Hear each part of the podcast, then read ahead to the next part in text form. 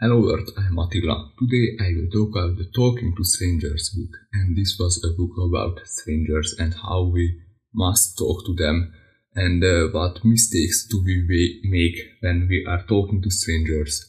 So there are a lot of strangers in our current borderless world that we have to talk to, and we rely on certain strategies when we are talking to them. And um, first it started with a lot of crime scenes and the crime problems when even the police wasn't able to tell when a stranger in front of them were lying into their face.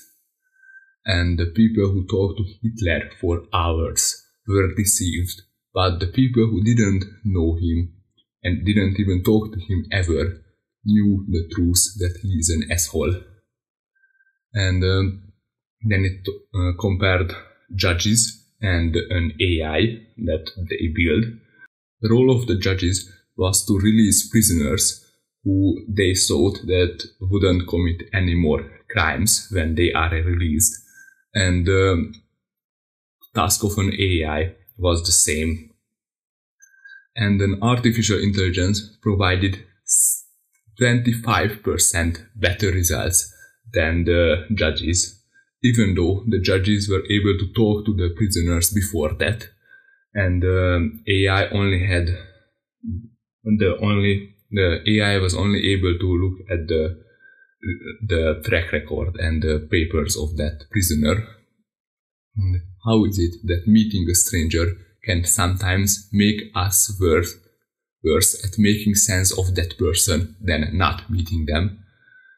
And the answer is that we too easily judge strangers based on superficial clues, so their behavior. But uh, we assume that like um, we are complex persons, people, but uh, strangers are easy. But the fact is that they are also people, and uh, strangers are not easy. And uh, we have some strategies that we use, and what are the faults in them we have a default to truth. Our operating assumption is that people we are dealing with are honest. And if we don't have enough red flags that they are lying, we stay with this assumption. And uh, so we are very bad at uh, telling lies because we think that uh, everyone is telling the truth. But the fact is that in real life, lies are very rare because, for example, the cashier in your local shop won't lie to you about the price. But we have these holy fools in our life who think that everyone is lying and they don't believe in anything. They see fraud everywhere. They are important part of our society because so they have this default to lie and uh, they are important because they even report their institutions so they don't have their liar they don't have loyalty. And we can um, see fraud with the help of them. And default to truth becomes an issue when we are forced to choose between two alternatives one of which is likely and the other which is impossible to imagine. So um, let's look at the crime. So a person uh, might have like uh, made a lot of children suffer and they are a bad person, but we don't believe it because we have this default to truth and we think that like um, eh, this person must be a good person but in fact they are terrible but we just don't believe it because we have this default to truth and another strategy that we use is transparency. And transparency is the idea that people's behavior, the way they represent themselves on the outside, provides an authentic and reliable window into the way they feel on the inside. And we believe that based on their behavior, we can make sense of them. But uh, there are some problems with this assumption too. So let's start with that uh, when we are dealing with strangers we have to talk to people from different cultures and uh, facial expressions have different meanings across cultures. And another thing is that even if we interact with strangers from our own cultures, uh, we rely on stereotypes on their about their facial expressions. But these stereotypes are often wrong because every person is unique and uh, their way they communicate is unique. So our strategies for dealing with strangers are deeply flawed. They are wrong but they are also socially necessary because otherwise we wouldn't be able to trust in each other and exchange and trade between each other. Um, so it is a social necessary. Then it talks like alcohol. Alcohol breaks down the set of constraints that hold our behavior in check. It creates short-sightedness you only focus on the thing that you are doing. So, for example, uh, people say that uh, alcohol makes us happy. But it only makes us happy when we are in a happy environment. So, for example, in a football match, you will see that if people uh, drink a little bit of alcohol, they will become even more happy. But if you are alone at the bar, depressed, and you think that if you drink a little bit of alcohol, that will make you more happy, it will it will make you even more depressed because you only focused on the thing, on the whole sole thing that you are focused on.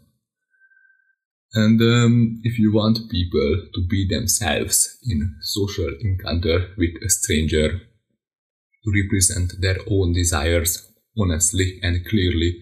They cannot be blind drunk. So, in a party or a disco where uh, everyone is drunk and you are interacting with a lot of strangers, you have problems because your desires, even though they are not necessarily your own desires, are come to the surface. And uh, if you are blind drunk, you are at the mercy of your environment. So the people you are with and what do they do with you.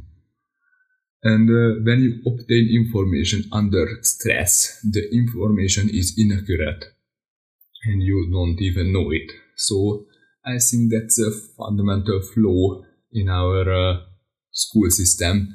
So in the school, we are under a lot of stress, um, writing uh, tests and having oral tests and uh, like when you have this stress you can't focus that much and uh, if you for example have an oral test and uh, you don't know like what you are talking about the more stress under strangers or every people are the harder is it to make them talk.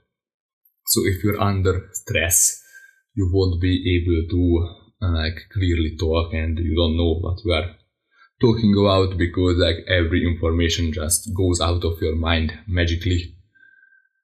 And um, then it talks about like displacement and uh, displacement assumes that uh, when people think of doing something serious as committing suicide they are very hard to stop so blocking one option isn't going to make much of a difference the coupling is the idea that behaviors are linked to very specific circumstances and conditions.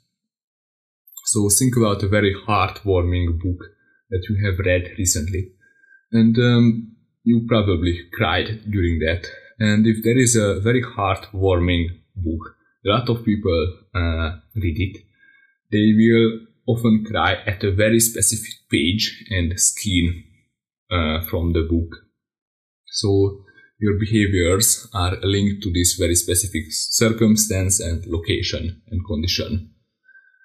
And um, next, suicide is a problem because if you are in a bad social situation and you have problems, you so you have these conditions and you will commit suicide in these conditions, and it is very hard to stop you we don't understand the importance of the context in which the stranger is operating. don't look at the stranger and jump to conclusion. Look at the stranger's world, so like the environment they operate in and the friends they have. So the final thought is that uh, we have no choice but to, but to talk to strangers, especially in our modern borderless worlds. And uh, we should accept the limits of our ability to decipher strangers. So you should get to know person better. Don't uh, judge on your on their first uh, look. So this was a very interesting book about like our society, how we operate, and how you can talk to people, and what are like the fundamental flows and the fundamental behavior, the way we like talk to people and interact with them. So it was very interesting. You should subscribe to my YouTube channel or follow my podcast because I release videos every day to people who don't have enough time to read, but they want to read more because reading is great. And I read one book every day. I share and I share the things that I learned from that book with you, so you can learn from it. I also have a Twitter account. You can I link it in the description you can reach me there and you can also recommend me some books if you are interested in stuff like this. So, thank you for coming in. Bye bye.